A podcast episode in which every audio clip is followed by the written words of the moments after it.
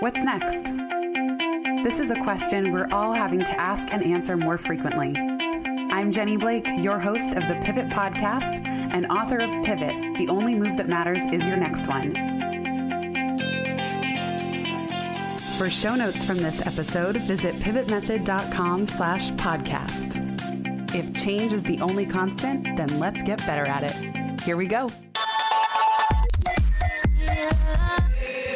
Hello, everybody. I am absolutely delighted to have longtime friend, mentor, friender, Charlie Gilkey with us here today, we are actually piloting an experimental format, which is a live pivot podcast recording with the Momentum community. So you are listening right now and you can't see, but we have a whole Momo crew here behind the scenes on mute. The first half of the conversation will be me interviewing Charlie, and then we're going to open it up for live Q&A. We have never done this before. We're all a little excited and I'm can't say nervous, but just curious how it's going to go. So that's what you can expect in this conversation. And before we dive in, I'll tell you a little bit more about Charlie and remind you that Momentum doors are reopening for enrollment on October 10th. So we would love to have you if you are looking to build and design your ideal six figure heart based business in 2020. You can learn more at pivotmethod.com slash momentum. And don't forget, I'll be doing a live masterclass on 10 scalable streams of solopreneur income at 10 a.m. on 1010. So should be easy to remember. You can enroll in that for free at pivot.love slash 10 streams. And that's the number one zero streams, pivot.love slash 10 streams. A little bit about Charlie. Charlie is the founder of Productive Flourishing, a website that helps change makers, creatives, leaders, and entrepreneurs start finishing the stuff that matters. It is routinely placed in the top 50 websites for planning, productivity, creativity, and team development for creative folks. His most recent book, which just launched and is the subject of this conversation, is Start Finishing How to Go from Idea to Done. And it helps people get their best work out into the world by identifying what matters most and overcoming challenges that get in the way of finishing your most creative projects. The last fun fact about Charlie is I finally met him in person. We had been friends through the internet for a few years. And I met him in person in 2012 at a conference in Portland. And it was him and Pamela Slim, our beloved Auntie Pam. And they both said to me, they were the first and only people in my life who said to me, Jenny, you would be crazy not to quit Google. We believe in you. What are you waiting for? So, Charlie was that angel on my shoulder so many years ago. He's a business coach to so many of my friends and people in this space. And, Charlie, I'm just beyond ecstatic to have you here today. Welcome. I am so pumped to be here, Jenny. Thanks so much for having me. And thanks for taking me back to that moment. Um, because, you know, that's the great thing about this life and the work that I do is that you never know who you're going to be there for on that day and then how it's going to unfold years later to where, um, you know, you're coming back full circle. And how meaningful those words can be of giving somebody courage you know and just that that little nudge where everyone else in my life had been saying you're crazy to leave google. What are you thinking? Why would you do that? And you were just said you're crazy not to. Like no one had said it in that way to me at that point. Well let's make it about Jenny for just a second. For real, for real. No, no, seriously, I want to because this is super instructive. Oh. Um, because at that time, you know, the the big challenge, if I may reveal a little bit here, Jenny, is that like Feel free. you had this really great job at Google. Like, who leaves Google? No one leaves Google, right? Unless you absolutely have to. But and it wasn't yet the story of the week on fastcompany.com, you know. Yeah, it, it weren't, you know, but it was one of those things where what Pam and I saw at that time was like you were in that window of opportunity that you had created for yourself. And the longer you stayed at Google, the harder it would be to leave at the same time that the harder it would be to invest and, and drive your business forward at the same time. So you're just in that inflection point where it's so easy to hang on to the safety of the shore while you sort of have one foot in the raft. And eventually it's going to pull you apart, right? And so I'm just so proud of you for um, taking that very unconventional leap at that time. And, and look at you go now.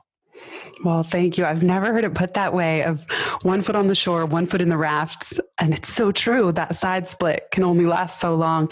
This must have then been 2010 or 2011 because yeah. I left Google in March 2011. So yeah, I think it was 2010 or 2011, but it was early. Yeah, it was. It would early. it would have had to be 2010. This is crazy right now. Okay, now we're going way back. You you had a really interesting pivot, and what I find so fascinating has been also watching your journey over the years because you pivoted from the military into doing your own thing with productive flourishing from in the military and a background in philosophy. I I'm so curious uh, when, because I actually didn't find it on your bio, but what year you started Productive Flourishing and what gave you the confidence to pivot from that very tactical job doing military as doing um, battalion planning officer during Operation Iraqi Freedom, pivoting to this platform that you have now? Yeah, so I think the official start date is 2007. Wow. Is when I started PF. Now, I'd been reading in the background, and I want to be clear here. I'm all about showing the dirty laundry, especially the early dirty laundry. You don't get to see yesterday's, but I'll show you 10 years ago. Um, that's a half joke. But, anyways, um, Productive Flourishing is actually the third actually name of the blog. It had two terrible names before that. And what, how I pivoted was that, you know, I was, I had just come back from Operation Iraqi Freedom and I was right back in graduate school um, for philosophy. I'm a social and political philosopher and also an ethicist. And I was simultaneously pushing both careers forward. And I'm not a sort of marking time guy. I don't do well with just sort of sitting the bench. Like if I do something, I want to do it and win. And I'd reached this point to where, you know, both of those careers were going full steam ahead. Um, we had recently bought a house. And if you've ever bought your first house, like buying any house is a project, but your first house is a real project, right? So we had just bought a house and I was trying to be a somewhat decent husband, which I consider as a project, right? And and looking back, what I was saying is like, I really have to get my stuff together. I'm not getting this done. Like what what's you know, the first thing is what's wrong with me. But then I sort of figured out like, wait a second, no, it's, it's just a lot going on. But as any good scholar and any good sort of teacher would do, I of looking out and saying, like, look, other people have had this problem. Overcommitment, overcommitment is a human problem. I'm a human. What have other people tried? and so that's where I sort of stumbled upon the getting things done, and I stumbled upon the seven habits, and I stumbled on sort of the productivity and personal development literature. And as great as it was, I found that it really, like one side of it, the productivity side of it, was far too granular and sort of nitty gritty and tactical. And I found the personal development literature to be way too big and broad. Is I mean, I I love conversations about values and purpose and vision, but at the same time, when you read that, like, how does that apply to the next thing that you do? How does that apply to the work that you have to get done this week? And so there's this pretty big gap. And so what I started doing was synthesizing a lot of the stuff that I had learned as a military officer and as a Boy Scout, and also synthesizing the stuff that I was learning um, from social and political philosophy and ethics about what it meant to thrive and what it meant to live a good, rich life and sort of injecting that into the middle of the literature to sort of bridge those two gaps. And that's eventually where we end up with productive flourishing right? Which is it's important to me at least that productive modifies flourishing right? The end goal of our activity is to thrive and to live this really good rich life and it turns out that to live that good and rich life you've got to do stuff to build that life and to maintain that life and so that's how I ended up pivoting. And it wasn't, some people start businesses because, and Jenny, I think you might have been in this perspective. It's not that I hated being an officer, it's not that I hated being an academic. It's just doing what I do at PF is was at the time and continues to be the best way for me to live this rich full spectrum life that I wanted to live because as a officer I found that I had to hide significant parts of myself um, especially the philosophical part of myself, right? Um, and that was much more get it done. We've got a mission. Like we don't have time to think about all this stuff, so on and so forth. And as a philosopher, I found that I actually didn't have much room to talk about the practical, pragmatic stuff, right? Is all ivory tower stuff. And so neither one felt complete to me. And it turned out that productive flourishing ended up being that synthesis where um, those of you, those of you who know me well um, can know that I can very much put on a drill sergeant or a military commander hat when I need to to get something done. um, but I can also sit and talk philosophy and ideas for hours at the same time.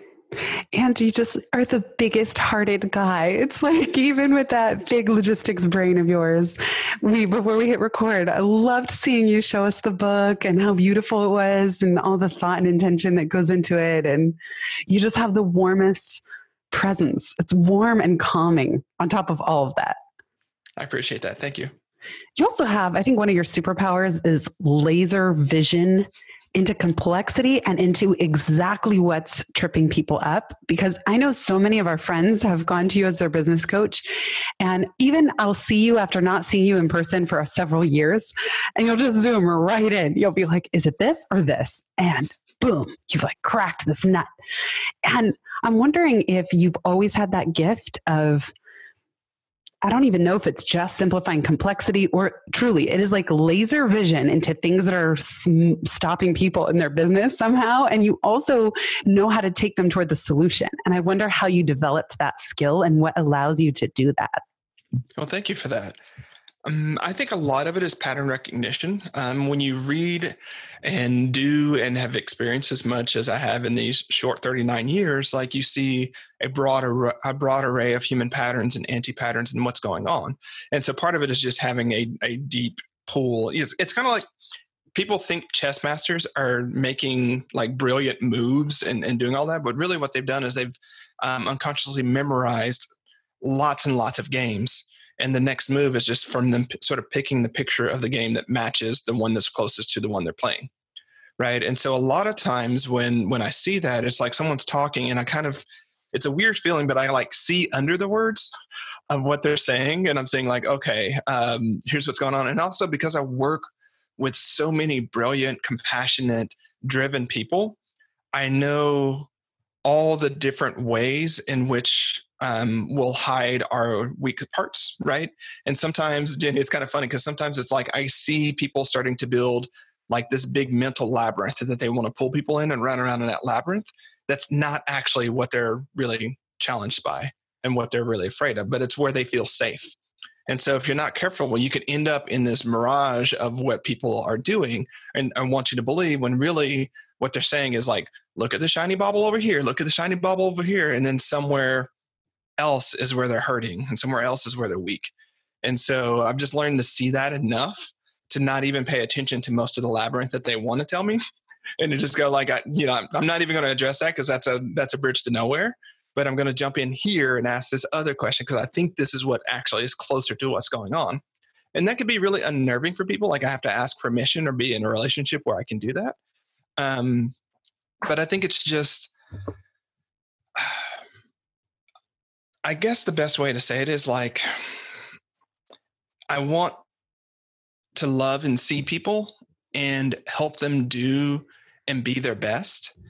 And sometimes that means very quickly getting into this uncomfortable space and out of those labyrinths and out of those shiny baubles um, and doing the best I can to be sort of that gentle warm force but also unrelenting about what needs to happen right now or mm-hmm. what's what's actually going on um, so that you know we can get to where we're trying to go and that's such a mark of a great coach too that's uh, that's listening not just to the words being said or like you said even a business or project owner's comfort zone of what would be comfortable to talk about versus your intuitive sense and seeing of what's really going on or what might be going on, at least putting out a hypothesis. Yeah, and that's one of the main differences. Not to go too deep into like shop talk around coaches, but uh, around coaching. But one of the chief differences on the business consulting and coaching side is that um, there are legit parts of the world that they're working in that they can't see and they don't own. So, sort of on the life coaching side, what we kind of say is like they own the problem and the solution. Um, but on the business side, a lot of times there's just a there's a educational gap, there's an experience gap, um, there's a confidence gap that prevents people from seeing what can be what's actually going on, and so you have to sort of apply different tools and different ways of approaching that when you're dealing with people. And at the same time, we're also people, right? So you can't get away from the life challenges and the life stuff that people are going through. And sometimes people can't see that their challenge with their partner is actually the same challenge that they're having with their teammate. Mm. They their inability to tell their parents that they need space and boundaries is the same thing that's tied to their inability to claim the space for the vision for their business. And so you have to sort of walk in these two worlds pretty simultaneously.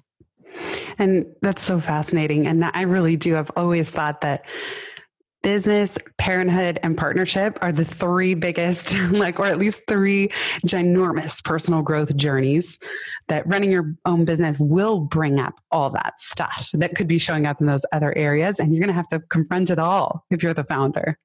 Yeah. I mean, at some point on the journey to um, entrepreneurship or freelancing or whatever we want to call owning your own business, you will have to come face to face with your worth. Mm. and oh. or learn that your worth is not what you think it is and it's not not understanding that but i think when we come to some of the challenges especially in the scale of businesses that you help in the momentum group a lot of it is around worth and value. And in fact i was teaching at a um, workshop this this weekend and someone was talking about pricing and how troubling pricing can be. And one of the things i said is like look one of the best things you could learn is to separate worth from price because when you start thinking like is my service worth it? Is my talent worth it? Is my experience worth it? Worth the price? Then you get really super weird because that price can float based upon different audiences that you might work in. And so it's the fact that you're working with multimillionaires that need to pay 10x to actually understand the value of your service how does that relate to your worth? How does that so we so closely entangle our personal worth and what we charge that it could really trip us up that's so true and so well said. I feel like I feel like it's also a almost a staircase. Like I have to confront that worth question in different ways. It's very sneaky over the years. It's not like it happens once and I check the box and I'm done. It's like every time I'm taking my business to another level, I go through that cycle again. Yeah, or the, a zero, at a level. What'd you say? Add a zero, add a level. yeah, exactly. Or there's the thrash. I'll be working on a sales page like for the momentum launch that's happening now. And I'll go through what you describe and start finishing as a thrash. And I'm like, oh, is this even worth it? Can I even do this? You know, and I just go all the way down that rabbit hole of worth and questioning and thrashing and i'm curious to hear what do you recommend so if you if it's important that entrepreneurs separate price and worth. And of course, we know self worth is priceless. But how do you recommend people think about pricing? Um, pricing is just what someone is willing to pay. Um, so I'm going to go. I don't know how much time we have today, Jenny, but I'm, I'm going to talk about this because I think it's helpful. We come from in the West a subconscious, or we come from a rich tradition of what's called just pricing, where two, three hundred years ago, people could literally be fined and hanged and imprisoned for charging a higher rate than what something was worth. And it was normally cost plus a little bit, right? That was the just price for something. And we haven't used that as a like cultural framework for quite a while, but the vestiges of it have hung on. Like if we charge more than something is worth, then we've cheated somebody and we've done something unethical and so on and so forth. But when you really look at any given service, especially when you start talking about services, the price elasticity, meaning what you can charge for a given service, is really, really broad in the United States. I mean, you can make, for instance, freelance designers, right? Website designers. You can make a website for $500. You can make the same website in a different audience for $50,000. What determined the worth and value of that? Just what someone was willing to pay and what someone could pay. And so, what I would say is you really have to look at your prices and base it upon the economic reality of those of whom you're serving. If you're serving people that come from a high income or high wealth background, you're going to need to charge, and you don't, I'm going to say it that way, and you don't, you're going to need to charge far more than you're comfortable with.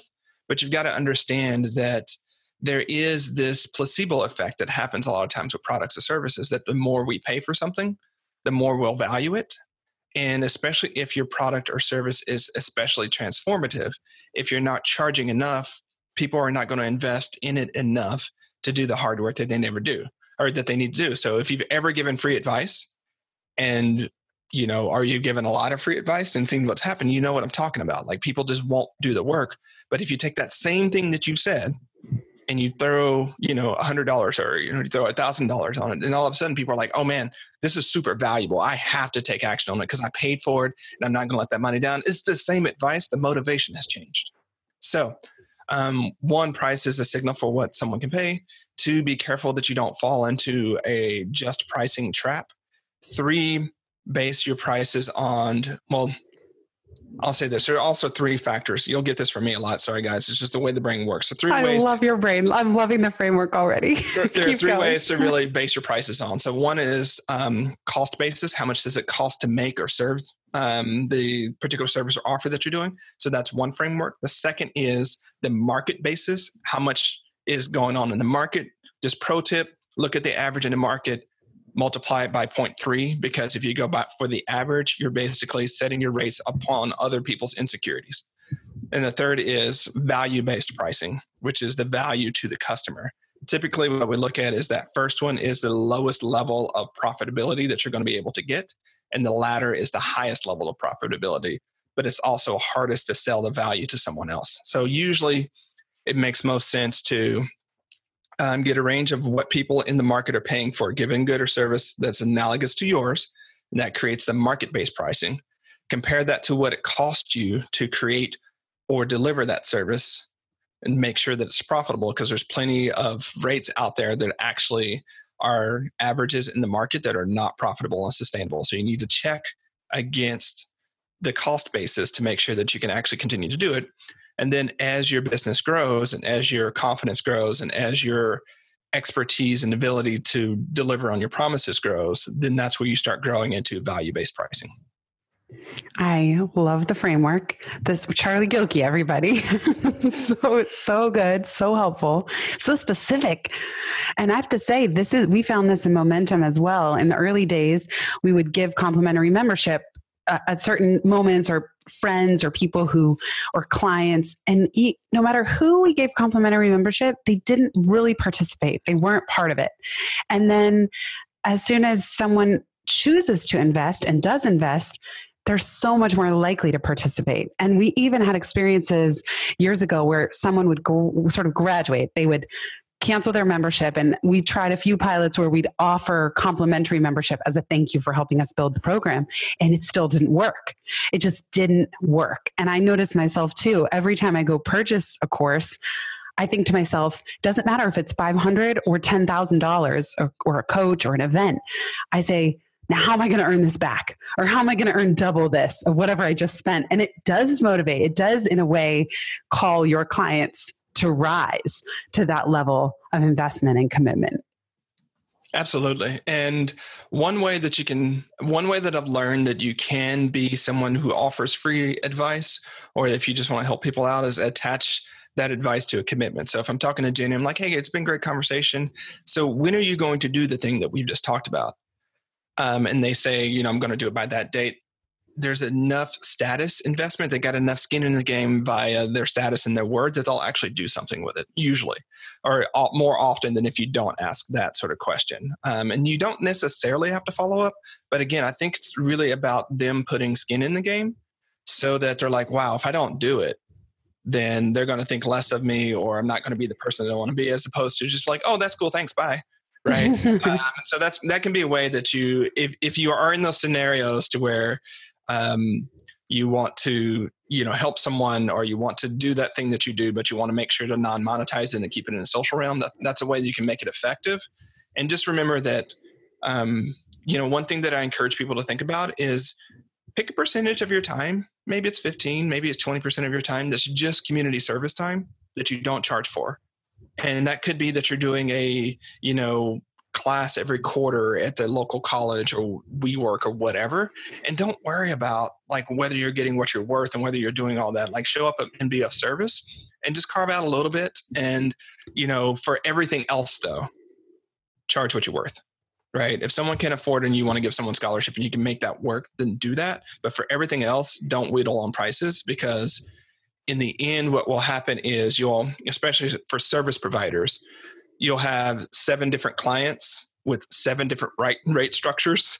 And when you start trying to go get support or you know you try start trying to talk to assistants about that like it's so hard for people to figure out where you actually are and it's so hard for you to figure out what your peak earning potential is what your revenue can be because you're literally all over the board with prices. So find a place find a place where you can be 100% generous and just do what you do but that's a small percentage of your business. And then for the rest, be 100% or as close to it as you can be, like on top of and positioning your worth. Excuse me, not your worth, not your worth, um, your values and your prices. Awesome. Awesome. Awesome. I love that. And and that's so great to have a container for the just pure service and free complimentary, even a call once a month. And and then separating that from your actual services and charging what you're worth. Let's move over to start finishing. You have such brilliant ideas, solutions, um, frameworks for thinking about projects. And I would love for you to just take us to why we should be thinking about projects, not ideas. And maybe you could even just hop right over to, to giving an overview for listeners of the five project rule and even the project pyramid. So we're just doing a project pivot over to that topic. Um, I'm going to throw in another project concept yes, while we're at it. So here we go. Um, so you know, you sort of alluded to it, Jenny. We don't do ideas, we do projects. And this is really important. It's simple, but really important because as creative people and as people generally, um, you know, we can take on a near infinity of ideas, a near infinity of hunches and aspirations. But unfortunately, to do anything with them, we're going to have to do that in space and time. And one of the fundamental challenges of the human condition is that we are these unlimited sentients in a body bound by space and time, right? Um, so our reach will always exceed our grasp.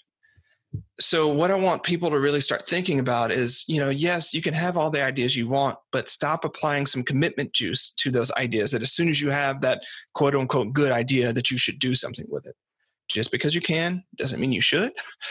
And just because you could don't doesn't mean that you will right? And so just sort of separating that. But the second you start thinking about, oh, I'm going to go do something with this idea, that's when you start thinking about planning. That's when you start thinking about what you're actually trying to do, who you need to have, what's going to come up, and you go right into that process. And the way that I like to think about it is it's kind of like, you know, ideas exist in this sort of heavenly realm where unicorns and all things beautiful exist. I know I sound very platonic there, but there we go. I'm talking to a philosopher, right? They live up in that realm and everything's great. But our job here on earth is to take those ideas, pull them to the pull them to the earth, sort of drag them through the mud a little bit, because that's going to happen. And what we find is that when we actually finish those projects, the result is actually more beautiful than what it started with, right? Whatever image that we had up there, like when you do your best work, that work that your soul calls to do, that work that is going to benefit you and other people at the same time, that work that you're going to look back at at the end of the year, at the end of five years, or in a decade and say, wow, I'm glad I did that. When you do that type of work, it opens up new, beautiful possibilities that you couldn't imagine before you started the project. But you only get that when you finish the project. All right. Now, the beauty of this is, or not the beauty, I'll say it this way we live in what I call project world and Project World is basically the idea that every three to five years, your personal and professional life is going to change or morph into something different, right? So, entrepreneurs out there, small business owners, by the way, every three to five years, your business is going to evolve into something different than it was before. And you're going to be stuck in that gap of like, how, do, how does what I'm doing now relate to what I did before? And how do I talk about it? Like, that's a thing that happens to everyone, and that's a good thing. That's not happening, then your business is too stagnant. Okay, I'm just going to say that. Now, um, on the personal side, we do things like you know, meet someone who comments you know on your rocking overalls as you're walking down New York, and you know, fall in love with that person, marry that person, and I know who you're talking about. There's a there's a three to five year sort of life cycle of that relationship before it evolves into something else, right? And before it evolves into something else, every three to five years, those around us, our siblings, our parents, um, our kids, if we have them, they take different steps in the journey of their lives, and we need to be responsive to that as well. So there's real great grace to this is that every three to five years, you're going to be doing something different. You don't have to worry about making that once in a lifetime choice. You don't have to be paralyzed thinking, like, if I make this one decision, that's like the next couple decades of my life. And what if I make the wrong choice? And what if that's not what I want to be when I grow up? And what if, what if, what if? Guess what? Win, lose, or draw, three to five years, you're going to be doing something different. Now, the downside to Project World is that you don't get to take all the things you just merely be working on with you. Like it really counts that you finish projects and wrap up that chapter of your life and wrap that up. And so, like, from an employment perspective, saying, you know, I've worked here for 10 years is not really that great if you haven't had any significant projects or wins to show in that 11 years, because we don't care about who's been, who's had the butt in the seat. We care about who's been driving the bus forward. So you want to be one of those people. So I just want to slide with that project world idea because I think it opens up the possibility for a lot of people to try things and to quest in different ways than if they think, wow, if I do this, what about the rest of my life? Now, five projects rule um, is the long, nerdy way of saying it. I guess that only I'm going to say it is actually no more than five active projects per time perspective. So let me break that down. No more than makes sense, but people don't pay attention to that piece, right? They think I get five projects. Okay. Now remember, a project is anything that takes time, energy, and attention. So getting married is a project. Getting your kid off the couch, you know, and off to college finally is a project. Moving across the United States to move from, you know, California to New York, that's a project. Um, cleaning out the closet of doom that we all have, right? That's a project too. As is starting a business, writing a book, all the other sort of things that we think about. Um, when we think about getting things done in productivity in general, we have a bias that we think about economic work primarily and then sort of try to find a place in the gaps for the work of our lives. And I want us to really put it all on the table and make everything projects. And then we can start deciding to what degree our economic work um, should be prioritized with our personal work. So. And I just want to second that because you say in the intro, your best work is easily displaced by other stuff. And mm-hmm. even as I was trying to go into my first semester at seminary, I was getting married, buying a house and moving. And then that spilled into second semester. And I'm like, and trying to run my business and trying to travel for speaking engagements. And I'm like, oh, why is school so hard? Why is my business so hard? Hello. I was buying, you know, buying a house and getting married. And it's like we think somehow that our business is going to be this pure expression of productivity values. And then life happens. And then it creates this collision where I think a lot of people feel sometimes guilty or why aren't I getting more done? Or, oh no, I'm getting distracted. And I know we'll get into some of that later. But I just love your idea, Charlie, of admitting like we have personal and professional projects and they're all important and they all count toward this five projects rule? They all count. So Jenny, I was counting as you were listening all the listing all the things. Many. I was like, that's five, and that's not counting like your yoga practice and your other practices yeah. that I know you also do as well. So I'm like, Jen, I don't right. know that you started with four. I don't know that you started. I don't think five. I did. I had like right. probably twenty, way too many, and it's not sustainable. Yeah, and it doesn't mean that like, and, and I'm so glad you brought that up because I think when we are overcommitted in that way and we're not counting the stories, what we start doing is destroying ourselves. So, as creative people, we are either creating something or we're destroying something. Um, there's a reason why so many of our spiritual tradition, traditions tie spirit, um, excuse me, tie creativity and destruction together because they're one and the same force when you think about it.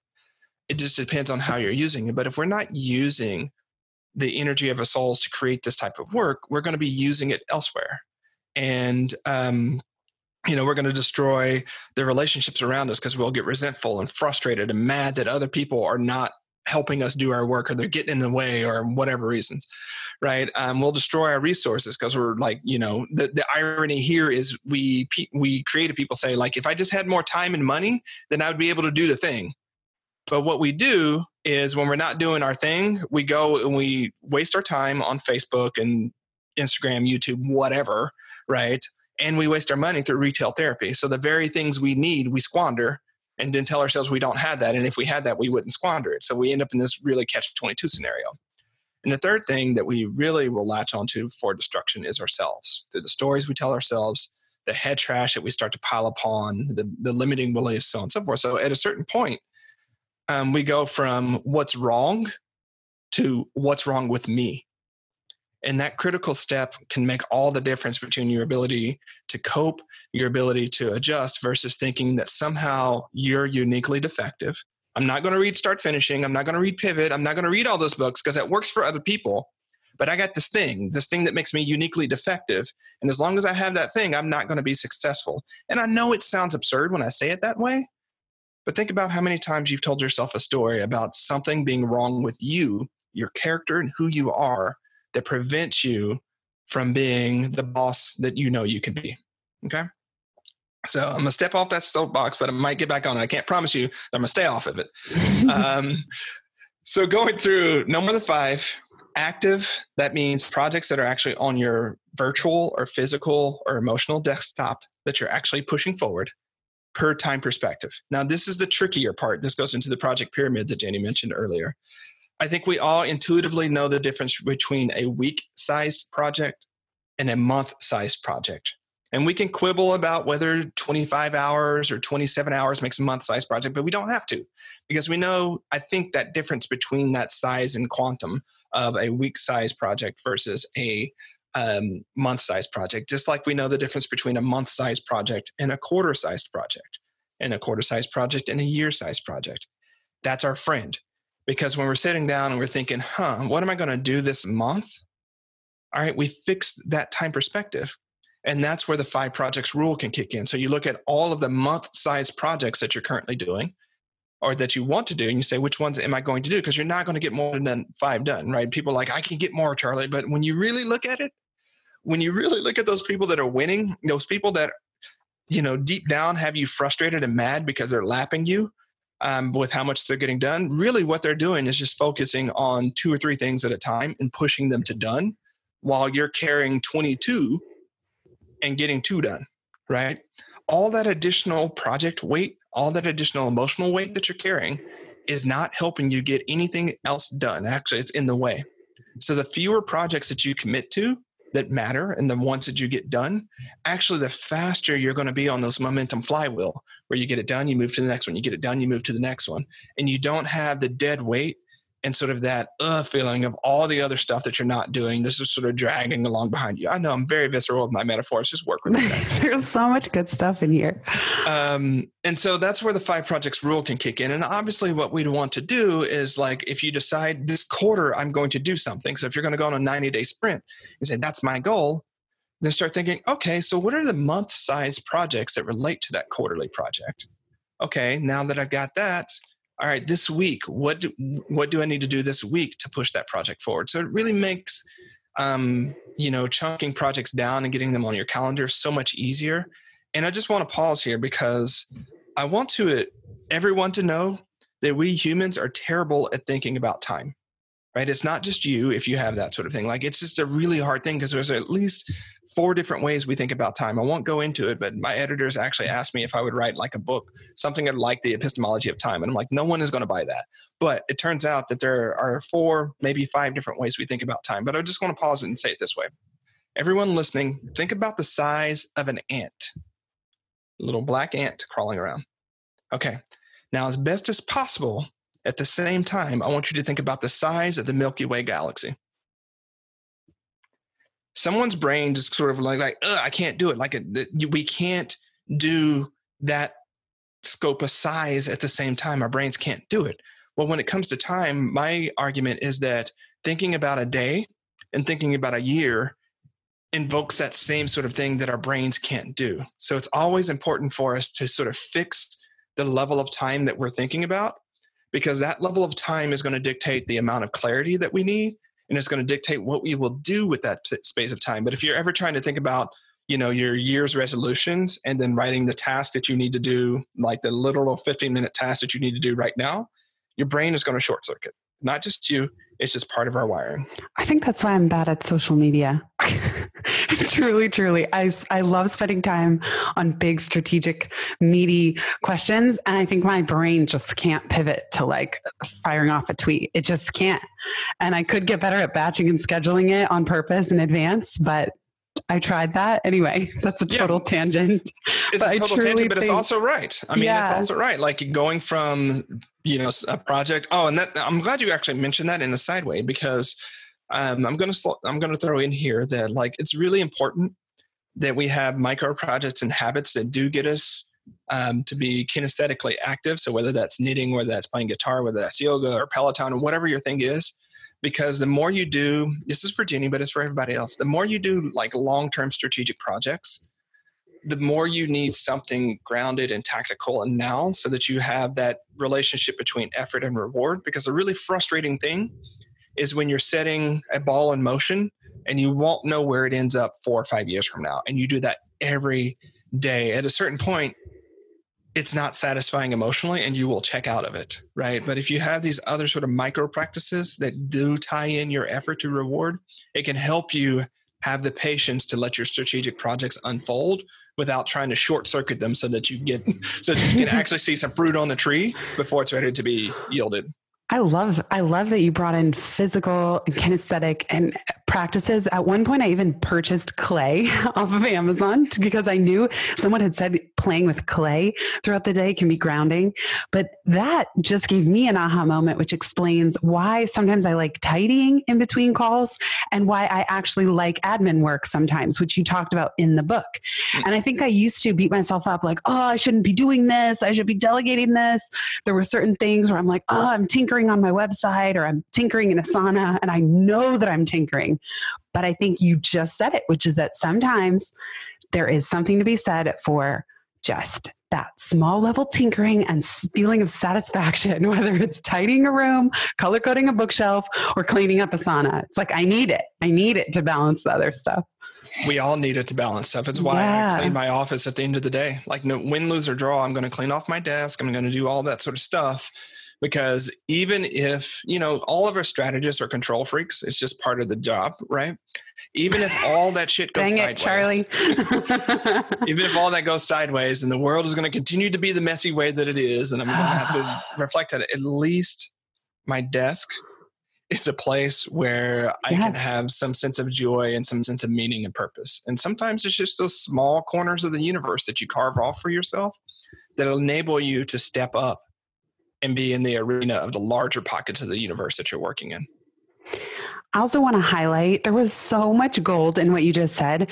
One, not to take it personally. I just love how, in fact, I read this part out loud to Michael, my husband, on discipline. You say, that a disciplined person with much less talent and experience can brute force their way into success inspires no end of frustration for us creatives. And that sometimes we fall into, and you even call it comparaitis, comparasitis. Maybe that's how it's better said. Um, comparasitis, where where we're looking and we're seeing people that seem to be like flying with momentum and success, and maybe they don't have what you perceive as as much talent, or not that we were comparing, but the fact that they're moving things to done. And it's not personal it's that they have figured out how to move how to focus and how to move things to done. And you mentioned in there you said momentum flywheel. And fun fact i just love this because it to me just shows how much we're on the same page that and you know charlie but charlie pamela slim who we mentioned and i all three launched programs named momentum at exactly the same time in exactly the same year. And that just was cool. Like we're on the same wavelength. And I know that's around when you launched your momentum planning method. Mm-hmm. So I'm wondering if you could just speak to the momentum flywheel and the momentum planning method if they're different than what you had previously just explained. Um, so the momentum planning method is just a amalgam of different practices that incorporates things like um, time-based review. So when the week rolls over, you do weekly review of last week and you plan for this week. When a month rolls over, you do the same thing. Quarter rolls over. So it's just a way, and it's a continual practice that keeps you in touch with what needs to be done, what you've said you're going to do, what you're not like. It just keeps you keeps your plans up to date which means it keeps your work up to date, which means it keeps your sanity up to date. Um, and so, you know, there are tons of resources we have on, on Productive Flourishing for how to do it. It's also in the book. The Momentum Flywheel is just the recognition that it's easiest to build from success and from what you have completed than from what you're talking about doing, right? So you complete a thing that's going to open up new doors for you to do another thing. You complete that thing, and you end up on this upward spiral, such that at a certain point, um, it seems like your project and your work is propelling itself. And in a good way, you're chasing it as opposed to when you're in that space where it's like, you know you're trying to tug on and it, it's that really recalcitrant donkey that you're trying to tug on to get to move for you and to drag something right? Um, and so it's just success that builds upon success that ratchets on upon another success so on and so forth. And so project projects and our work i think it has the same laws of like physics in the same way that inertia does. So like you know an object in motion stays in motion. I think a project in motion stays in motion. Um, and a project that's stuck stays stuck in a lot of different ways. And so there is now I want to be careful here because I, I, don't want people to get the image of just sort of like that mindless juggling where stuff is just coming in and it's just, you know, you're kind of like the I Love Lucy episode where she's got the chocolate, she's cramming it in the mouth as it's coming down. That's not quite what I'm talking about. Um, and it's it's much more it's much more elusive and, and hard to articulate. But there comes a point where you can kind of see work that's coming down the stream and you know what's yours and you know what's not right? And you only pick up what's yours and you leave the rest for somebody else because it's a big world and there are a lot of people who need great ideas. So um, that's really what the momentum flywheel is and it's just the the fact that completing a project having that win being able to say i did it and being able to say i made this here you go um, gives you so much more of a steady ground to stop on that sort of you know creates that positive flywheel versus um you know like hey i'm still working on because you don't want to be the person that every time you see someone at that yearly conference is still talking about that same thing you're thinking about doing or that you're meaning to get to. You don't want to be that person. You want to be that person such that when you show up you've done another thing or you've done another four or five things and you're having to keep people up with the momentum of your work versus create a story about why your work is stuck. Mm, oh, I like that. I interviewed someone for Pivot too who called slightly different, but career Roomba syndrome, where you're the one bouncing off so many projects every time you hit an obstacle that you don't finish one. Yeah. So it's either like you're still working on the same thing you said last year, or you've moved on five different times, but you didn't actually finish any of those five. Yeah. And the funny thing about finishing is that what most of us count as finished is not finished, right? There's a good 15, 20% of stuff and activity that needs to happen after we finish that really makes it done. And so, for instance, um, I'll speak to the entrepreneurial side of things. It's not just enough to finish the sales page, right? It's not just enough to finish Dang the sales. It, Charlie, always with these reality checks. Come I'm on, calling you out. It's not just enough to like, you know, create the sales page and then send it out via social media and and call it good. Like finishing means getting it so that it you know if someone comes to your site they can find the thing within three clicks. Finishing it means that all of the people you've talked to over the last six months that weren't a fit for whatever you've got going on right emailing them and saying hey i got a thing for you. Wanted you to know about it. Right? Finishing it means looking at your welcome sequence or your email sequence and saying like where does this new thing fit in there and what do i need to do? Like there's all of that's work but also finishing means stopping for just a damn second and saying, I did that. Look at what I've accomplished. Look at all of the product of my hard work and amidst all the odds and despite all the odds and all the distractions, I actually did that thing. And if you can't celebrate the smaller wins, especially the smaller wins that happen in process, you're going to lose the ability to celebrate the bigger wins, both because you won't create them but also because you will just lose that gratitude and appreciation muscle for yourself. And instead, you'll replace it with a, yeah, but I could have done better and I didn't do all the things and all of that sort of head trash, which is not helpful. Right. So, um, part of finishing a project is actually celebrating the finish, the completion of that project, and running what I call a victory lap, so that other people know about it. But again, I gave some other nitty gritty things that we often will forget to do as entrepreneurs, um, and so, um, and trust me, Jenny, my, my clients hate me slash love me as much as you do as well. Cause I'm like, you know, we got about seven more things to do. Right.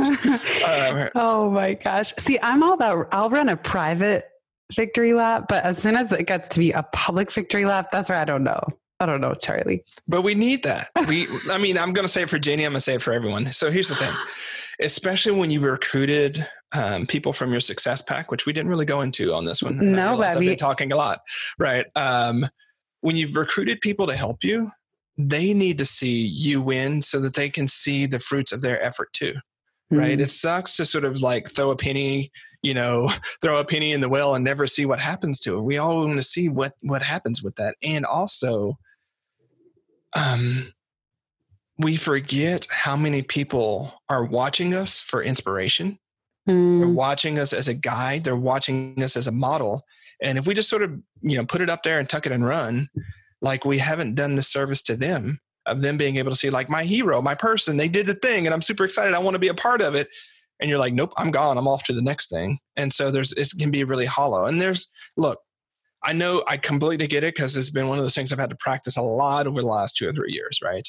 Um, but the thing about it is, we have victory laps rooted in so much of our behaviors anyways is why we have bridal showers is why we have baby showers is why we have weddings and graduations it's why we have you know olympians stand on the on the thing and, and run around it's why when we buy a new car we want to go around and show everybody. Those are all victory laps. It's a part of who we are and i think the more that we can practice the courage the vulnerability and the um, appreciation for ourselves in public, the more it enables us all to do that more. Very well said. Okay. I'll think. I'll think again. um, I want to open it up to questions, actually, and I do want to hear about Success Pack. I have, of course, twenty gazillion more questions I could ask you too, but let's open it up for Momentum or Momo, as we call it for short. If any of you have a question that you want to ask live, feel free to pop off of mute. And I think Megan is going to be our intrepid question asker who goes first. So, Megan, you're up. Hi, guys. Um, so, Charlie, thank you so much for for joining us uh, in the Momo community, but also for writing this book. Um, I I loved everything about this book, and I appreciate you know you even talked about that that gap that you found between the kind of very tactical productivity books and then the more you know bigger picture personal development and and i think that's why this book spoke so much to me um, and I appreciated how you were both kind of that like reality check throughout the book where I kept going, Charlie, get out of my head. And, uh, but also your care and compassion came through on every page. So I want to thank you for, for writing this, this wonderful book. Oh, thanks um, for that. Yeah. My, my question um, is because there are so many wonderful ideas, and tips and techniques and methods and frameworks that you share. And you do a great job in presenting it and structuring it in the three different sections. Can you talk a little bit about how you envision a reader approaching the book? Because for me, I definitely had to take my time with it because there are places where you need to stop and, and do some work. Um, so, are there um, natural places throughout the book that you would have people kind of take a break, do some work and then re- come back and revisit future chapters? Absolutely. And um, I actually think that if you could read more than, say, 15 or 20 pages of the book without having to stop and do something, that I haven't done a good enough job um, with the content. Um, just because um, part of my job is to constructively frustrate people um, and reveal some of these things that we would like not to be seen, not in a way of like showing everyone's laundry, but just like, oh yeah, this is who I am. And sometimes that could be uncomfortable.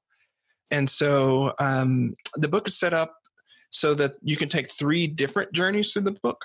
One journey is um, picking a project and working that, excuse me, picking an idea and pushing it all the way through done.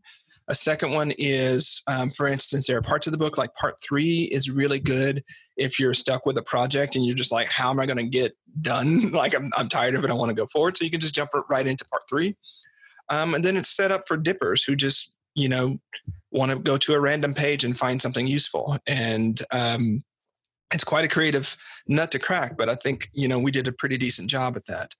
I think in the end, though, if you take the latter two journeys of the dipper or the um, the person that's jumping into a certain part, um, I think there's a lot of value in taking it from an idea and pushing it all the way to done. Because, as I say in in the first chapter, projects are both mirrors and bridges. They're mirrors because they, if you pick a right project that that really matters to you, it will mirror what's going on in your internal world and show you what's really under there. Sometimes we don't want to see that. Sometimes it's really useful to see that. But it'll also mirror what's going on in your external world. So if you find that you're doing a project and you can't get forward because you don't have the time, energy, and attention to do it, then what that's telling you is there's something in your schedule that is too constraining for you to do the type of work that you can do.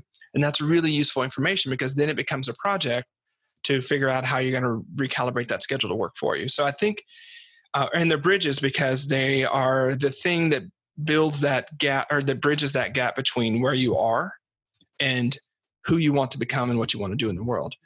And so walking through with one project, I think really does take the reader on a hero's journey um, that will allow you know, will allow you at a certain point to be like, you know what, there's this thing that keeps coming up over and over again. And gonna pause here because we have patterns. We all have our own patterns that are not productive for us. And we somehow think that with this project that I'm thrashing with now, like if I'm thrashing and it ends up being that I have a time management problem, we somehow forget that if we jump to another project, that time management project go- problem goes with you. It's not like you just automatically dissolve and you get to start new. Like, no, it's going to go. And so picking a project helps you confront that time management dragon and figure out what you're finally going to do about it, as opposed to always walking up into the threshold and then being like, nope, not going to do it this time. I'm going to go find something else and walk around for a year only to find out that you're back at the same damn place.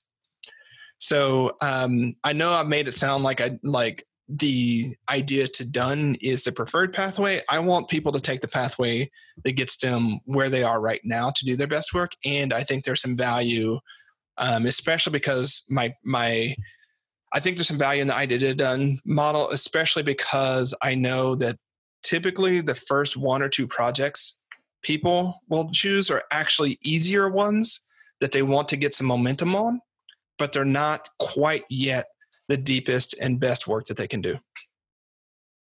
Awesome. Thank you so much for that. That is that was very well said. Um, I love the idea that you talked about with the the mirrors and the bridges, and it kind of segues into a, a second kind of semi question that I had, which is that idea that we once we kind of start to put everything in that project perspective, we often see, as Jenny spoke about, that we have more projects on our plates that we're actually, you know, crediting uh, for. So as you're going through and picking that right project to to address, how do you manage you know kind of clearing the decks for all the other things that might still be there that you have to kind of work through in order to allow yourself that time energy and attention to the thing that is going to be your best work. Yeah that's a great one. So first thing i'm going to say is sometimes the best way to finish a problem or a project is to drop it completely right? And so you may find that there are there are projects that you have chosen or let me let me make this more specific. Let's say um, I'll stop picking on Jenny. I'll pick on myself here. Let's say that, you know, 10 years ago, you decided that finishing a dissertation was like something you really wanted to do. And then you live life for 10 years and then you're looking at a certain threshold of what you might choose next. Well, maybe that project that you chose at that time doesn't feed you in the same way that you know wouldn't feed you in the same way now that it did then it doesn't make sense in a lot of ways to complete a project that doesn't feed you, doesn't push you to where you're trying to go just because you said you were going to do it, because that's going to displace a right now project or a today project that builds the bridge that you need to go from where you are to where you really need to go. So sometimes I think giving yourself the permission to just delete and say, you know what, I got what I needed out of that project, or it's building a bridge to somewhere I don't want to go, is one of the best ways to clear up some of the decks. Um, the other thing that I'll say is I think there are different ways for us to, um, let's say, cash out our values and priorities. And I'll speak directly to sort of the experience that I've heard from mothers and fathers, you know, where like they think that being a dad or being a mom, it like means doing certain types of things that have committed them to doing things in a certain type of way when they really started thinking about it, it's like, you know, there's actually an alternative way I could be this really awesome dad that makes room for me to do these other things and not in this place end up in this place where I resent my children because I followed a practice or followed a pathway that actually I didn't need to do wasn't in alignment with the total matrix of priorities. the last thing that I'll say is um, you may also just find that you're in that position where you just literally have too much and you have to defer or you have to like kick those out to the future. And that's where you can use sort of the project snowball that I've talked about, um, where you just focus on doing, you know, clearing up all that work that you need to do, but you can't quite get to yet. Um, excuse me, the work that you need to do that's preventing you from getting to the work that you need to get to. And then once you free up that time, you use that time on the next thing that you need to clear up. And then you you take both of those times and you put it on the next thing. And eventually, if you go on a project diet at the same time, eventually after a little work, you'll find that wait a second, I've cleared up 12 to 15 hours of my week now, and I haven't added a bunch of a bunch of stuff. So now I can go to some of this work that I've been like really waiting to get to, and I can decide of those projects, of the excuse me, of those ideas or of those projects, which ones am I going to do? I'm going forward. Does that help, Megan? It does a lot because I, I I think, and I'm kind of in between all of those those things. There are probably some that I just need to just drop completely, um, and some maybe I need to think of alternative ways that might free up my time and then definitely okay how do i get get done with the the smaller ones or the things that I can just get out of the way so I can move forward. Um, I actually just got I'd been using the digital ones, but I actually just got the physical momentum planner in the mail yesterday. So I think that will also help me hopefully. Thanks. Um, if I could speak to something real quick, I know we have a question, Jenny. I'll try to make this brief. Please do uh, go for it we i think we often will make a choice when it comes to social time and the people that we hang out with like we'll choose to do things like spend an hour of sort of half focused time with people a day um, because we think that's a better way of being in relationship with them than if we were to spend like four hours on a saturday afternoon with them like they're super focused just about that and so one one of the tensions that we have when it comes to our projects are the sort of the people and social time and what many of my clients and myself have found is that sometimes saying, you know what, this week I'm just going to be heads down working on some different things. I'm going to be super busy. But Saturday afternoon, or for me and Angela, we have couples brunch on Sunday. So for there's like a good four to six hour windows where we don't do anything else except for talk to each other and eat yummy food and chase each other around the house and all the different things that couples do. And I would I would rather have that six hours a week and none of the time in between than to not have that and just have sort of hours where we're sort of ships passing and sort of half sitting down half sitting down with each other and not really feeling like that there was a significant amount of time where we were present together. So just an option for people to think about I love that, Charlie. Thank you. It's um it goes with there's so much. There's people are just gonna have to go get the book, start finishing, because within the momentum planning method of daily, weekly, monthly, quarterly, and annually, you talk about making sure that you have different blocks of time within a given week. So social time, batch time for or batched admin, recovery blocks and focus blocks. And I love being as you described with Angela, shout out to Angela who we love. Uh, what meal is better than brunch?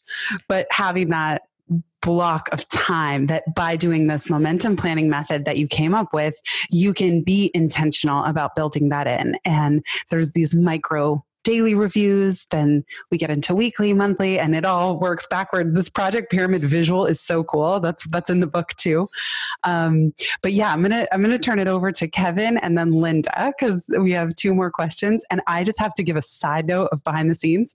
It is so fun, like live collabo with momentum with all of you while Charlie's here. like this is a very exciting way to do a podcast. I have to say, it's usually just me and my crazy mind and the guests, and now now here we have like 10x the fun that's happening in chat of like coordinating. So super cool. And and props to Charlie for being our first brave guest of this format. Yeah, congrats. I'm having fun. I'm having a lot of fun. Awesome. So Kevin, you're up next. All right. Hello, Charlie. Um, I also really enjoyed the book and thought it had a lot of really good ideas. I would say that my favorite idea from the book was the creative red zone. Um, I'm preparing to launch a podcast pretty soon. I definitely feel like I'm in the red zone of that project right now. So I was wondering, can you talk about that concept and a bit about how you came up with it and some strategies to get through it? Great. Thanks so much for that, Kevin. And thanks for being an early reader too.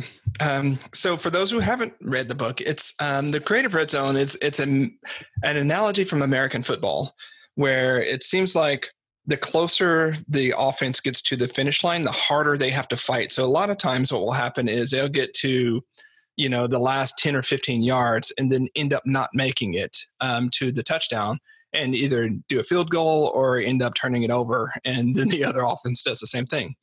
And there's a reason for that. In American football, and this is similar to our own creative work, in American football, actually where the defenders have to defend tightens up. They don't have to have nearly as much ground to cover. And there are different plays that the defense can do that puts more constraints on the offense at that point. Um, our projects are much the same way, Kevin, as you're dealing with. Like the second you put that date and you say, I'm launching 924, your room as, as as the creative person to wiggle around that date and to come up with alternative options is constrained quite a lot. At the same time that all the head trash and demons and all the different challenges um, have a direct line to you. And so you're probably going through that right right now right? Where it's like oh crap all the things like that one project that you thought you can do in two hours. Turns out it takes a day to do it you know um, are you are you feeling some of that Definitely. Yeah, as I'm getting closer, I'm finding things like, oh, I need to think about this, or I didn't didn't think about this other part of the project or the podcast, and yeah, all, all sorts of things like that right now. Uh-huh, uh-huh. And and speaking of accountability, Kevin's launching a podcast, everybody. So I feel like Kevin, if you're feeling brave, you should just say the name of it on this podcast, and then and then that will be that will be the commitment from your team, me and Charlie. Sure. So I don't have a date yet, um, just because there's still a lot to plan out. But the podcast is called Talk Burnout, um, where I talk to guests about how to avoid and overcome burnout um, at work. And uh, look forward to Jenny Blake being one of my very first guests on the podcast. So uh, I'm really sure to announce when it comes out soon. Great. Awesome. Thanks for that. Kevin, if it were about any other topic than burnout, I would say we need to pick a date right now. um, but I'm, I'm concerned that that may be counter to the ethos of the show. Um, so I'm, I'm not going to push that. But what I would typically say in this in this situation, Kevin, is it's not real until you have a date on it yet.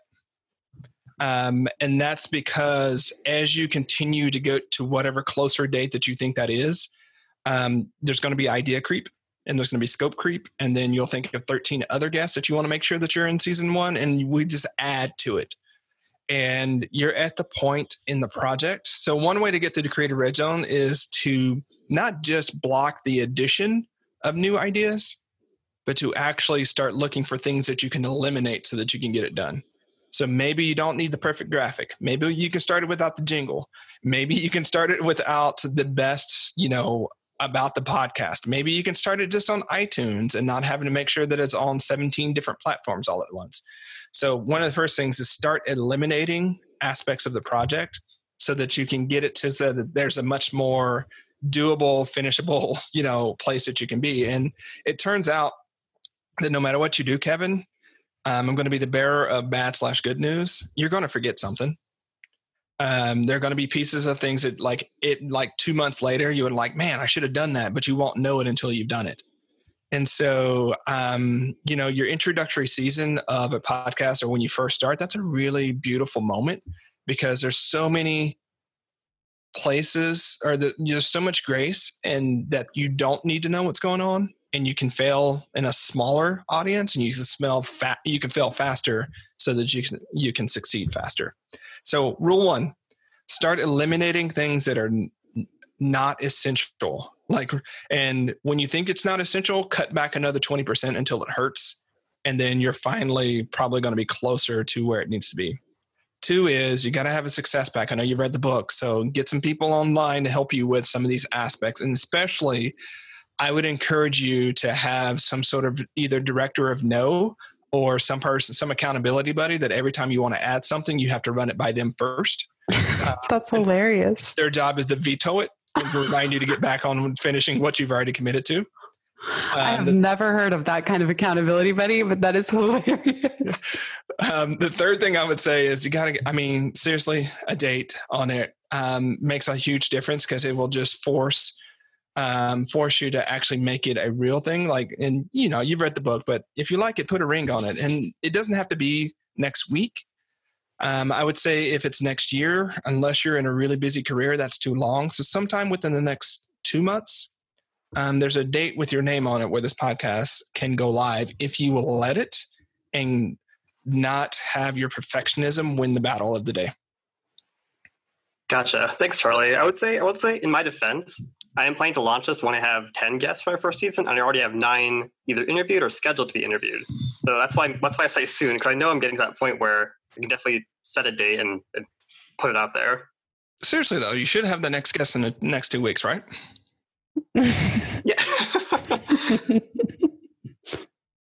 Right? right? Y- yes. All right. So we set a date for four to six weeks from now. oh boy. Kevin, I'll launch He's momentum like, he's you'll like launch. no, I'm not playing this game with you, Charlie. Not doing it. What I will say here, Kevin, We're both waiting. We're like, Kevin. I'm, I'm not going to put him too much on the spot there, but like, you know, that that resistance that you're currently feeling right now, that tension, um, I really want you to sit in that space because there are two or three levels of story under that about why you can't pick a date six weeks from now, and you're going. Your fir- the top level is going to be logistics and scheduling and administrivia, right? Um, you can have a backup guest, right? You can have like whatever you say. Trust me, as someone who does shows like this, you need to have some backup guests because one of those guests is going to get sick or life is going to happen. So you're going to need different people for different reasons. So develop that contingency. But what I'm actually trying um, to encourage here is the um, idea that you can set that date um, and hold to it as firm as possible. And if life happens in so many different ways, that's awesome. You'll have a good reason um, to alter that date. But right now, you have a plethora of reasons. Like I've seen this happen enough, Kevin. I don't know you personally. Again, seeing those patterns. Um, I've seen it happen enough that like once you choose that guest, there will be some other hanging Chad that needs to be solved, and then there will be some other hanging Chad, and then, you know some other hanging thing that will prevent you. And I know you're you're a driven guy. Um, where this not about burnout, I would say let's do it six weeks from now. But I'm conscious that that may um, that may be tie into a personal journey there that I don't want to over that I don't want to put tension on. Um, but really think about what's what's deeply keeping you from um, picking a date, you know, four to six weeks out. And if you know right now, that's great. But if you want to sit with it, that's cool too. yeah, I think I'll sit with it. Thanks for the advice, Charlie. Okay, Um, yeah, I appreciate all that. Cool. And it's been so fun to watch Kevin. Like he shared when he was first starting to ask people, people for interviewed. He's he shared like getting yeses, getting nos. So it's been really cool, Kevin, to just watch your journey of setting up the podcast. And uh, I was very impressed by your interviewing style for for the early run out the gate. So whenever it does launch, can't wait to listen. Yeah, and Kevin, congratulations. I know I can I can be um, intense in those moments. Um, just want to so congrats for everything you've done thus far, and just want to remind you that there is quite a lot of people right now who need that podcast. Every day you wait, they're waiting too. Thanks, I appreciate that. And speaking of podcasts, if you love the way Charlie's mind works, he has a podcast called Productive Flourishing and he has over 200 episodes. So if you are enjoying this conversation and how his how he thinks about things, there is a rabbit hole waiting for you called Productive Flourishing and wherever you listen to podcasts. Uh, Linda, you're up next. She's like, I'm not sure about this now. That- yeah, yeah, exactly. Like, I, I Uh, never mind. Yeah, yeah. Yeah, I'm good. Let's see. Linda, just type in the chat. If you, oh, I'm there you go. Yeah. Okay, perfect. Okay, so um, I love that Kevin went before me because uh, a lot of the things that you said, Charlie, were actually perfect for me to hear.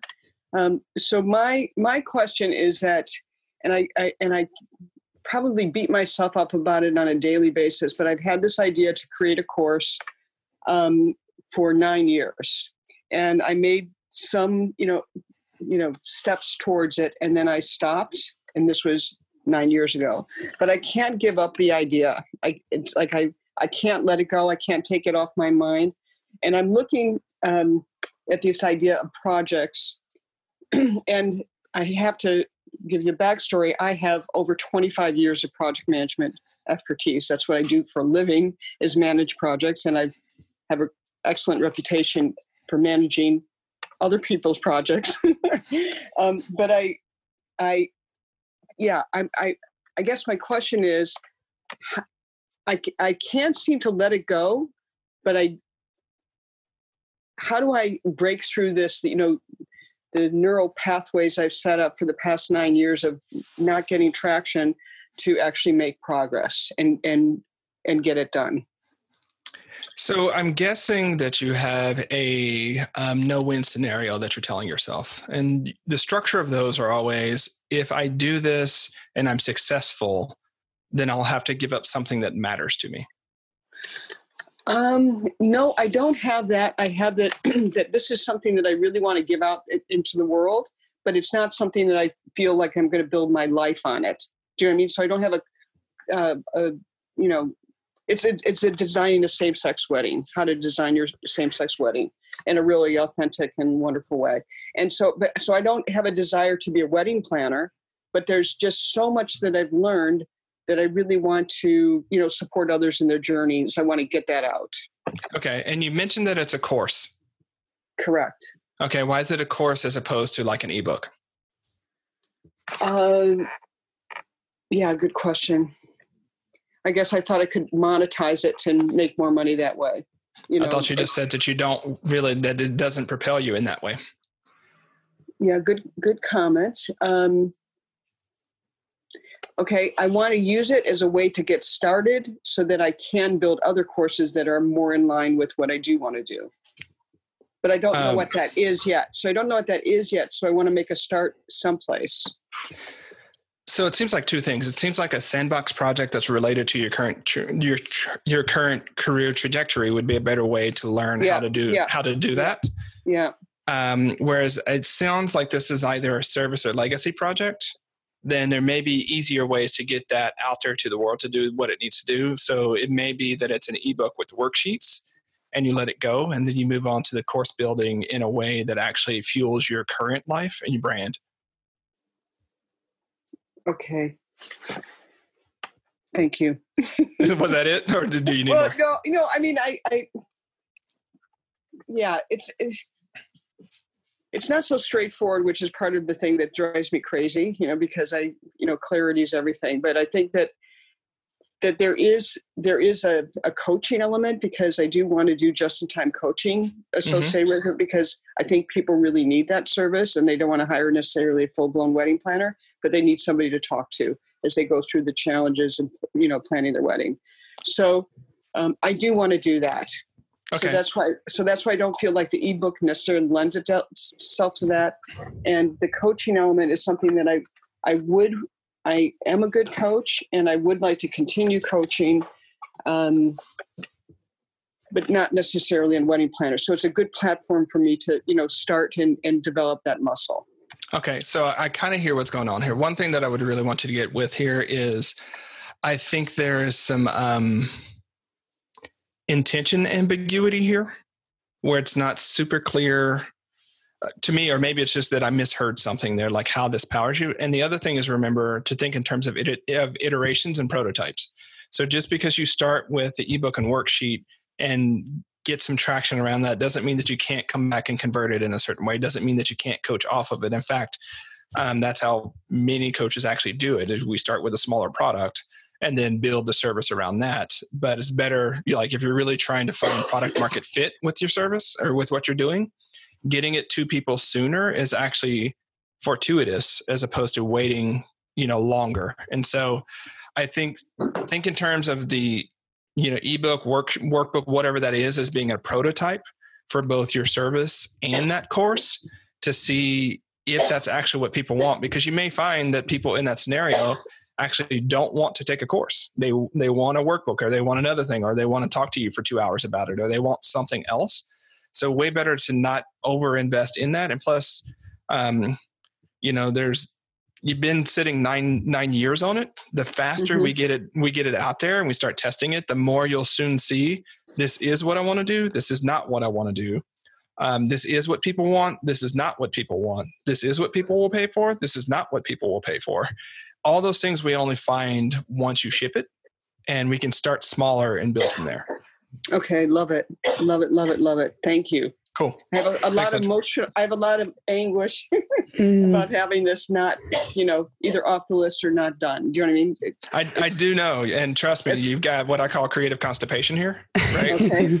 uh, and you're not going to feel better until you push the project. And like, it doesn't have to be the monumental project that you've made it. It can be something small, and you'll still feel that sense of release and momentum that will drive you to the next thing. But it's super hard um, to to get that momentum when you're stuck and, and sort of in the in the place where you are. So I definitely feel you on that one, and I and I, I hear you on that one.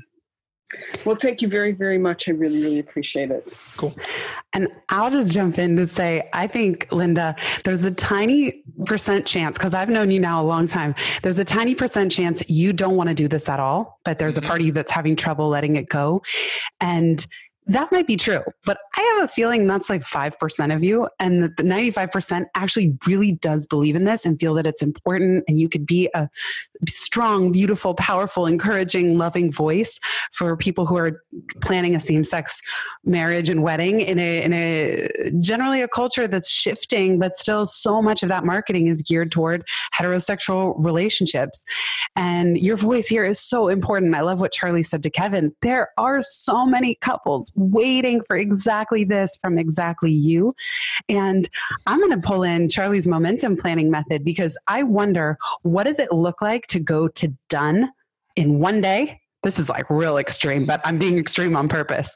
What if you only had one week? What could you complete in one week that you could create and ship and make public, even just within our momentum community? What could you do in one month? And what could you do in three months? And I'm actually going to forbid you from working on an annual project at this point, at this juncture, and would wonder if you only had three months or one month or one week, what would you create and how could you get something to done?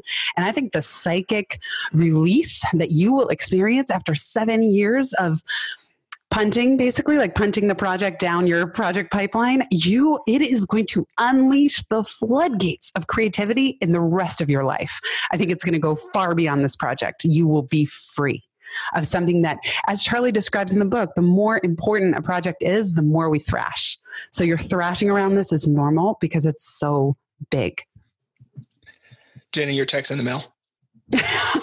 no, but seriously, I'm, I'm going to pause here real quick. I'm, I'll talk obliquely um, to Linda. So, Linda, if you if you need to check out, that's cool. But I mentioned no win scenarios largely because the longer I've known that people who hold on to projects for that long have some version of that. And what I would say the version of here is if she's successful with the ebook or the course, then she's going to have to give up her freedom to do what what she most wants to do now. So there's some constraint that if she's successful with it, but maybe she won't want to do it. Maybe that's not where where she wants her life to be right now. But then she's sort of confined by the success that she's created. So therefore, she's not going to do it. Or you know, a lot of us have the perfectionist tendency.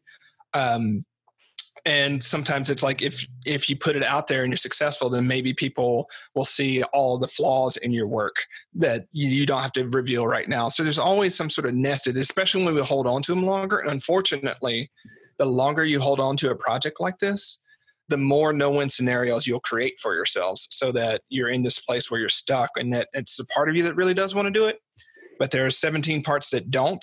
And you know with those powers combined you end up in a position where like what we do is um, in response to that the part that wants to do it makes it the biggest best amazing project that it could ever be done. And of course we can't do that. So we're stuck yet again. So that's that's kind of why i went to no win scenarios and i always look for that because it's so easy for us to, to tie ourselves in knots that way and also the identity. I'm a project manager. Like Mhm. you might have a feeling linda that well i'm a project manager. Like i have to do a killer job and this has to be great. And i got a project manager that just the shit out of this thing you know? And what does it look like if you don't do that? What if it is so simple that it's three steps to done? And i don't know what that looks like but it might be you jumping on a voice recorder and transcribing it and cleaning it up Yeah. and that's three five- steps to done. What are the five questions that you would want every couple in that scenario to ask? Oh, I love that. That's that's a worksheet. Put it out there. Right. All right, That's- roll up your sleeves. We're building this right now. Sorry. this She's like, podcast is pivoting. I love Kev- that. Kevin and Linda are like, no, no, no, not, no, not what we wanted, not what we wanted. oh no, yeah. They're like, what do we sign up for? Um, Linda, anything you want to say before we keep moving? I just unmuted you. Um, yeah, I love you both. um, and, and you know what, Charlie, I'm glad that you're still that you went back to the. I, I can't remember what you called it, but that. Um, but yes, there's this. One of the thoughts is that has held me back from the uh, beginning is I don't want to ident- create an identity that I'm a wedding planner. You know that that's I don't see myself as a wedding planner. So I that that's been one of the the things. But I really that what I'm doing in this course is really getting at the heart of the matter of the really important things to plan their wedding that isn't talked about. yes. And so that is something that I'm extremely passionate about. And that is what I would coach on. So it's not about, you know, I will get, address the, you know, the, the, the critical things that you, you know, the, uh, I say the functional things that people need, but it's not about, um, it's not about that I'm a wedding planner. Do you know what I mean? L- So Linda, I could I could totally see your website says I am not a wedding planner for this product. I am not a wedding planner, but I am an advocate for a joyful heart-based wedding or how you know that's my language, however you define it. But just say it. Just, Just say say it. that First I'm line. Yeah. Yeah. First line. I'm not a wedding planner. I am not your wedding planner, but what I am is your advocate to have the very best same sex wedding that is based on your values. And despite all the family madness that might ensue, you know, I will walk you through, I will hold your hand through this process as your champion, your advocate, and your friend. I love it, Jenny. Charlie, what were you going to say? I was going to say the same thing. Jenny just beat me to the punch. So now I have to send her even bigger. I was already going to send her. But yeah, I mean, that's the thing. You get to define how you work in the world. And I think you can also just say no. If someone's like, well, you plan my wedding. I'm sorry, that's not what I do. Here are three great people that I would refer you to. Oh, that's so good. You have no idea. It's like the feel. And Jenny, you were so spot on about the psychic weight that's going to, you know, come off of me, and and I know that I'll explode Yes. afterwards because it's so. It's like I feel that it's just it's it's holding me, you know, and feel restrained by it, you know, and uh, so yes, I know that it will make a- an enormous difference in who I am and what I'll contribute in the world, and I I thank you both from the bottom of my heart. It means so much, all of everything that you've said. Thanks, so, Linda. well, thank you. And will you create the guide that Charlie suggested, the five questions every same sex couple should ask? Um, um, what was it again? I blocked it because you had earmuffs, earmuffs as soon as we Yeah, said. five- Um, it's a worksheet. Put it in a Google Doc. It's five, the five key questions every same-sex couple should ask when planning a same-sex wedding. I, I don't know if I would say would ask, but I would say that they must address. But you know what I Okay. mean? Okay. Perfect. I'm into it. We're going to link to it from the show notes, Linda. This is happening. Okay, yeah, it's it's happening, and so I had to put a date on it. exactly. Um, well, this is going to launch sometime in September, and Stephanie is going to uh, chase you down for this link so we can throw it in the show notes. Stephanie or Brenna.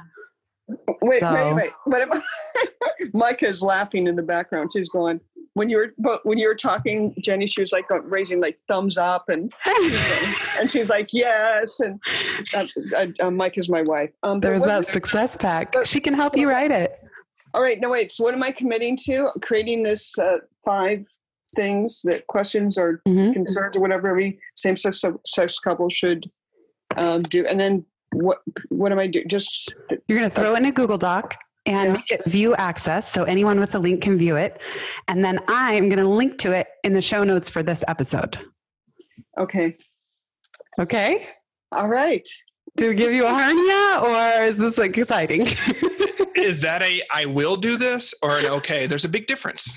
No, I know it was. You were both correct in detecting the ambiguity. The only thing I'm not okay about is it's do, uh, linking it to the podcast Mm, Um, okay. Because then it goes out to a wider audience. The wider audience that might need it. Yeah. yeah, like people who might have a same sex friend getting married sometime soon. Okay, so yes, I commit to it. She's like, I see where this is going. Just get me off of this, please. Okay, Yes. I, I commit to it. And and so um what by the end of September is that yeah, just you could even send the link you know, and then keep building it right up to the second. It'll be a live document. So we just need the link and then podcast listeners, you know, will trickle over to it over time. So you can you can even keep updating it if that helps you like comfort yourself. It doesn't have to be a final PDF or anything. okay, but I'm but I'm creating this document that's going to be in the in the show notes. But when do you need the link? Because that's that's I have to work backwards. Two weeks. Two In weeks. two weeks. Okay, I commit to it. Yes. Yes. Oh. Put a ring on it, Jenny. Put a ring on it. Amazing. Charlie, Did you hear Mike? Did you hear Micah in the background? She's going, yes. I didn't know if that was you or her. That's so funny. No, it was Micah. It was Micah with you, the two of you. So okay, thank you. Thank okay. you. I Thanks, commit. Success pack. You have me, you have Charlie, you have momentum, you now have podcast listeners, and you have Micah. You have the success pack you need. Okay, thank you very much. You got Thank you it. very much. Okay, thank you, Charlie. Thank you, Awesome. Linda. So, Charlie, are we going to just go into business doing like co- extreme discomfort coaching? Yeah, like if you want to feel all sorts of, um, you know, vulnerable, awkward, and then be asked multiple questions, yes, let's do it. yeah. it's Uh, something like just the two of us. Yeah. We'll just, we'll create it. It'll be called like, you know, extreme coaching with Jenny and Charlie. Yeah. And Jocko will do our like intro, intro uh, clip. Or I could just put on my Jocko personality. Yeah. True. Could you give me like, could you give me the VO for that? So today on Get Your Project Done, I'm here with Jenny Blake. I love it. I love it. Linda's come to us with a worksheet, and we're going to focus on what she needs to do to kill it. Exactly. Linda, you got this. I love Jocko. I really do love Jocko. Oh, me too. Especially having a military background. well, um, I, I get his humor, and I get I get him so much that it's funny. Totally. And Michael my, um, used to do be the voiceover artist for the Middle East, and the most requested voice is the voice of God. So we'll just bring him in. Um, but in all seriousness, Linda and Kevin, that takes so much courage to even come off of mute and ask a question, and Megan as well at all. So I really have to say thank you. Your vulnerability, there is somebody listening. And if you are listening to this episode and their coaching helped you in some way, please send me an email, hello at pivotmethod.com. I want to forward it to Kevin and Linda uh, and, and Megan as well as like a thank you. So if you were grateful, if they spoke to something that you are thinking about in your own business and your own projects, please feel free. Let us know, hello at pivotmethod.com. And I'm going to send it to them as like encouragement and a thank you and gratitude on my part because it is not easy to come off mute and be in a pressure cooker on a project that you have in progress. They are like, sometimes it feels like a little eggshell, you know, and you don't want to break them. And there's a cute little chicken there that just hasn't come out yet. So I honor all three of you for being here and, and, and Charlie again for being on this very first collabo podcast. Um, Charlie, as we wrap up, I want to give you the floor one more time. Is there one thing you would ask all listeners to do? And is there anything you want to say to the Momo crew that's here?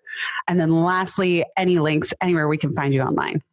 Great. Um, so my invitation is actually going to be for people to um, allow themselves to step into the work that they've been pushing away for different reasons. We on this podcast and conversation have talked about some of the reasons we don't do that. But I just want to remind people, like, no matter what it is, there is someone out there in the world beside yourself who needs that thing. You're either delivering a delight or you're solving a problem. And if you don't do that, that person is left hanging without that delight delivered or without that problem solved. And so it is about you and what your soul calls to do, but also remember that we're here to take better care of each other on this planet as well. So that's just realize that sometimes that can be enough of the momentum or enough of a motivation to get you going on that one. Now, as regards to the book, um, you can go to startfinishingbook.com. You can pick it up from any retailer online. Offline is going to be in a lot of indie bookstores too. So support your indies, support your local bookstores, or just head over to Amazon if that's your jam. And if you go to that page, startfinishingbook.com, we also have a free sample chapter that has been lighting people up as well. So you can try it before you buy it. Amazing. Thank you, Charlie. So I was trying to capture it. That's such a good book link. Startfinishingbook.com. I love it. And Charlie's podcast, um, Productive Flourishing, so good. Charlie has been at this for such a long time, and we we didn't even scratch the surface of the i mean we did we actually made a very solid dent but there's so much more great stuff in the book and in charlie's beautiful body of work. Charlie, this is such a joy. I really want to say thank you for being here with Momentum Live, with Pivot Podcast, and as a friend tour and part of my success pack since the earliest days, even before 2010 when I met you in person. You have just been a light along my path and someone I feel so grateful to know. Thank you, thank you, thank you for who you are in the world, Charlie Gilkey. Thanks so much for having me, Jenny, and let's do it again. Yes.